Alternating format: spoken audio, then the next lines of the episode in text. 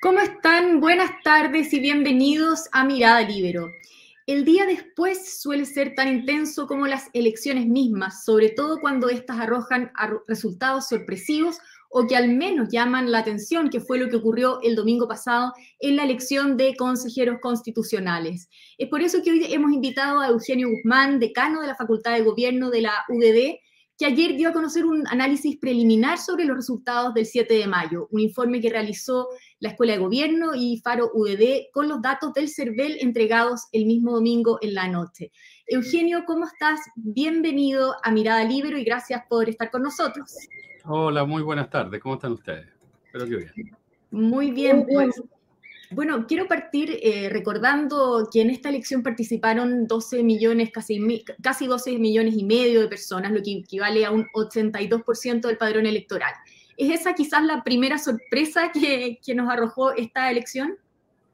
Eh, sí, no, sí, o sea, eh, donde hubo mayor participación, pero muy, muy semejante fue en el plebiscito el plebiscito participaron más o menos del 86% de las personas, en concreto fueron 13 millones de personas. En esta oportunidad fueron 12 millones y, y, 600 mil o 500 mil, como tú mencionabas, eh, lo cual te da un 82% de participación. Ahora, lo, interesante es que eh, históricamente no hemos tenido participaciones semejantes, sino en excepto en el plebiscito y la del 88 y la elección presidencial del 89.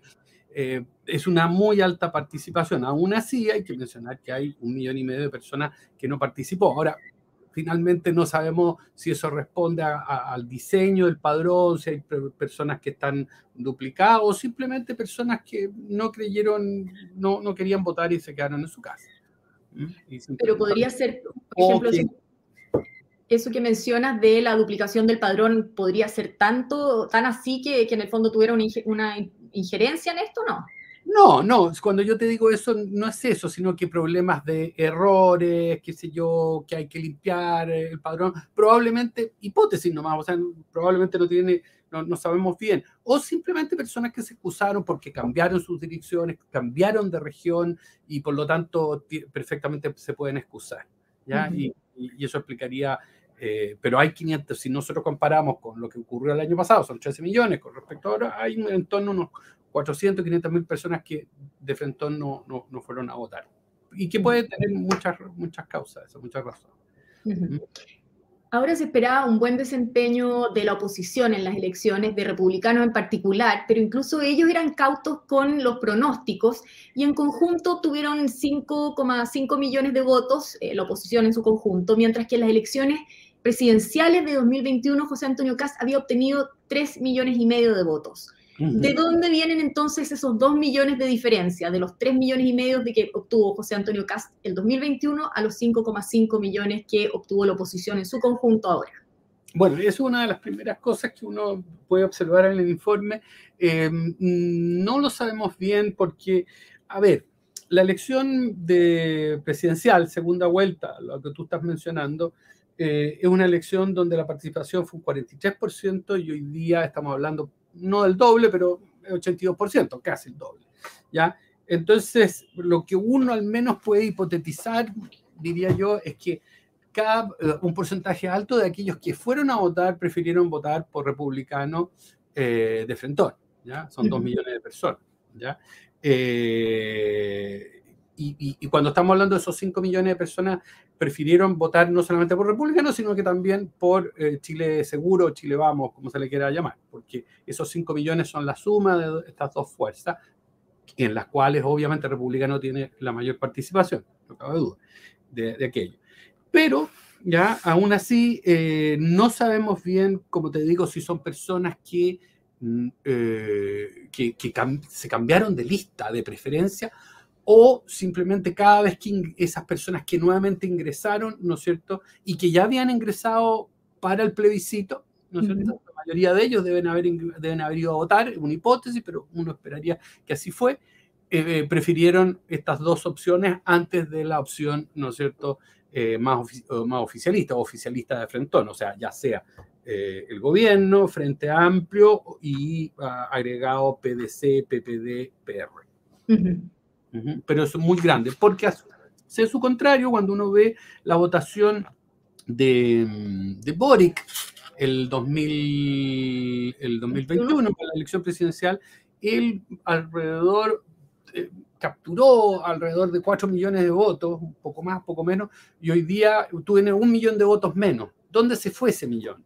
Ese millón se quedó en la casa, se fue a nulo, se fue a blanco, mmm, cambio de lista. Yo tiendo a pensar que más bien hubo un cambio de lista, puesto que los nulos y los blancos, si uno mira algunas características que podemos saber de las comunas donde hubo más nulo y blanco, todavía no tenemos suficiente información.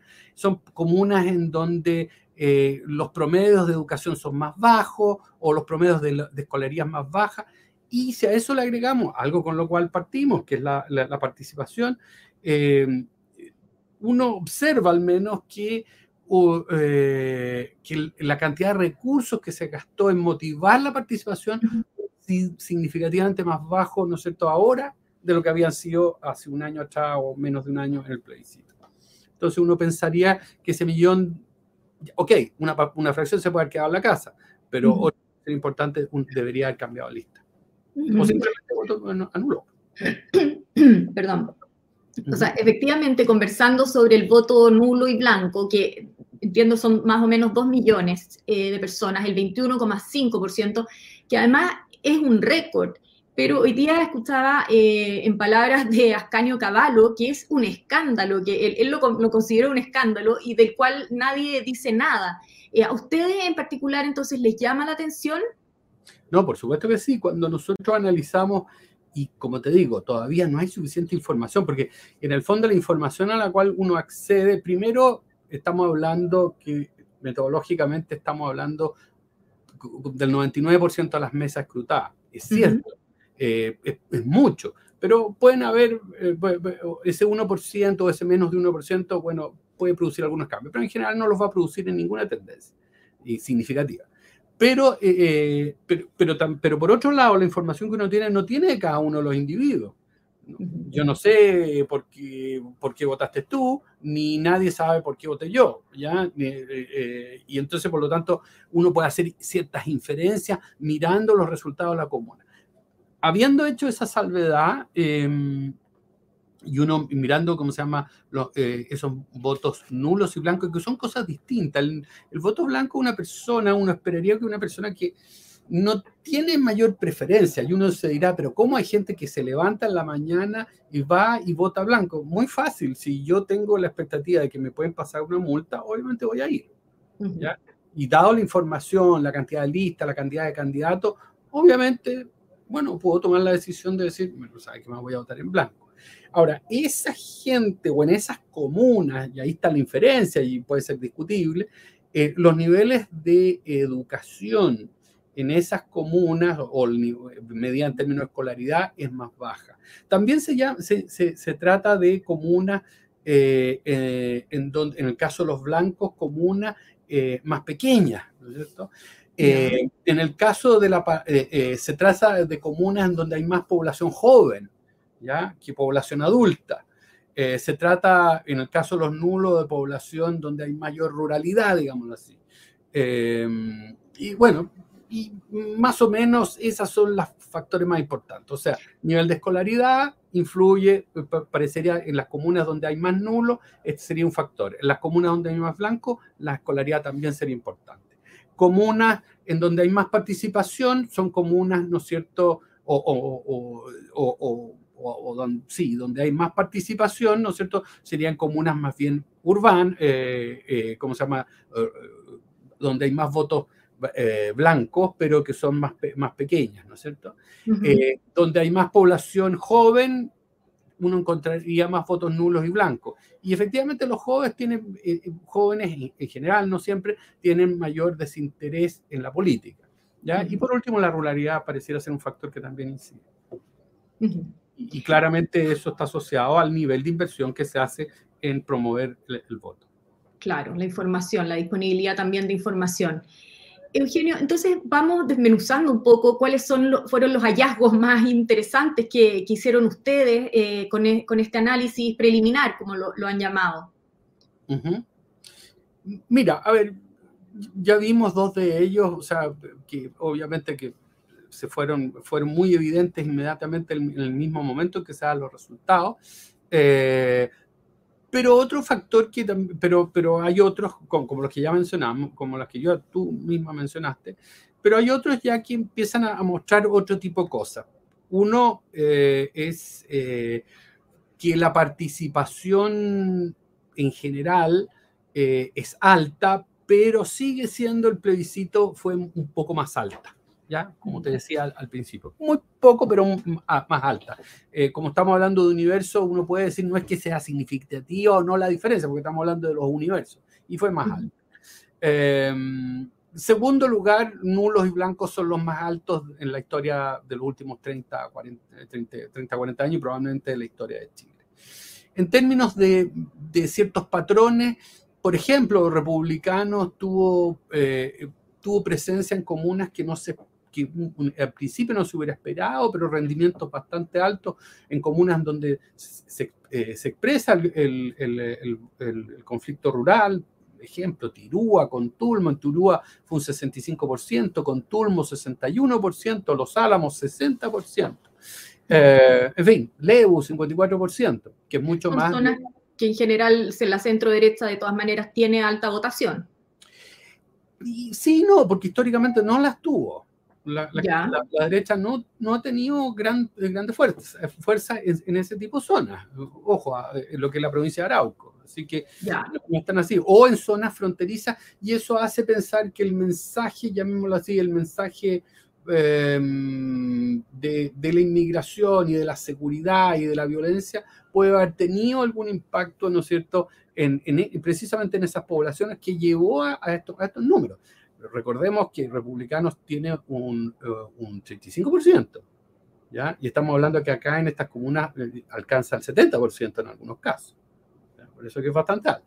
Y por supuesto, en el caso de unidad, eh, y son comunas más bien pequeñas, ¿ya? Y como te digo, rurales algunas, y en donde están instalados el conflicto o la violencia rural, como se le ha llamado. En el caso de eh, Unidad para Chile, que es el Partido Comunista, el Partido Socialista, Frente Amplio, Convergencia, en fin, todos estos partidos eh, tienen buenos rendimientos en, sectores asociados como puede ser Santiago, ¿no es cierto? En particular, pero hay reserva, esa comuna que es una comuna que ha tenido una fuerte influencia del Partido Comunista y y otras y, Maipú, fíjate, que bueno, eh, en donde cuyo alcalde también eh, es Frente Amplio, ¿no?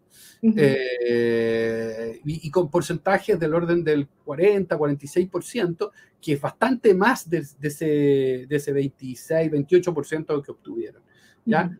Pero, como te digo, ahí no hay tan, uno podría decir que hay un, un patrón en el sentido que se trata de comunas más grandes y, que, cuyos alcaldes eh, tienen bastante peso, como Valparaíso o Pedro Aguirre Reserva o San Antonio.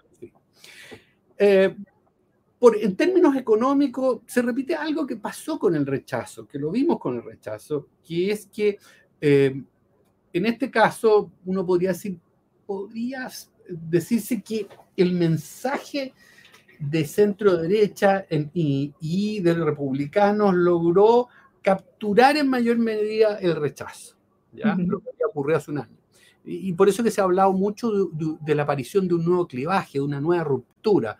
Antes la ruptura era dictadura-democracia, que se mantuvo durante los 90 y los 2000. Pareciera ser que aquí se está visorando otro, eh, otra ruptura. No lo sabemos aún. Pero lo concreto es que si uno mira las comunas de bajo, más bajo nivel de ingreso, ya el republicano tuvo promedios de, votación cercanos al 40%, o sea, 5 puntos porcentuales más altos. ¿ya? Y, y, y, y, si uno compara con, con uh, Unidad para, para Chile, que sería el oficialismo, eh, en esas mismas comunas fue un 16%, en circunstancias que habían tenido más de un 26-27%. Eh, perdón, eh, sí, no, bien, bien digo, 16 contra 26, 27 y 40 contra 35.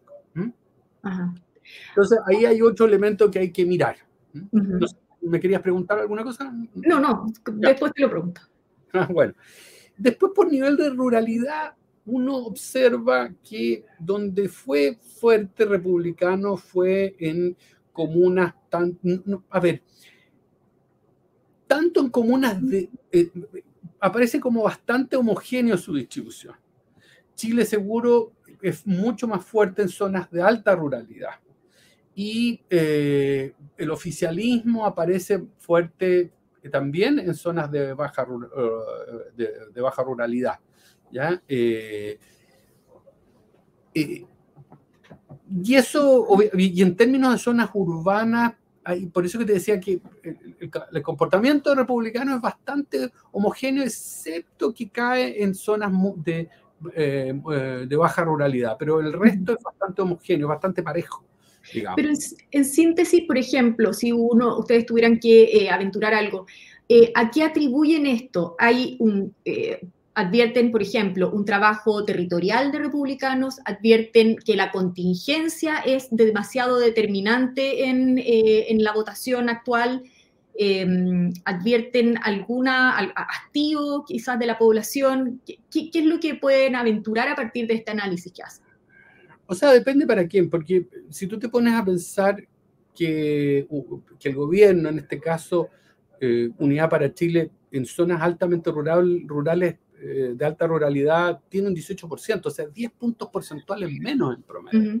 ¿Ya? Uno diría, bueno, ahí no hubo desplazamiento, o simplemente no hubo información, o más aún, ¿ya? ¿No es cierto? La, la población allí eh, no ve, no, no, no, no, ve al gobierno, no ve sus beneficios, o no entiende, o está muy sesgado por lo que ha ocurrido en los últimos dos años por el tema de la convención. En el caso del Partido Republicano, yo te diría que tengo la impresión, yo no soy un experto en campañas, pero el desplazamiento tiene que haber sido significativo para, para haber obtenido e, esos resultados. De otro modo, es difícil entenderlo. Pero, sin lugar a dudas, uno no tiene esos resultados si no tiene un mensaje. Y en ese sentido, yo creo que Republicanos pudo representar, digamos, este, esta sensación ambiental que está relacionada con dos temáticas, básicamente, inmigración y seguridad.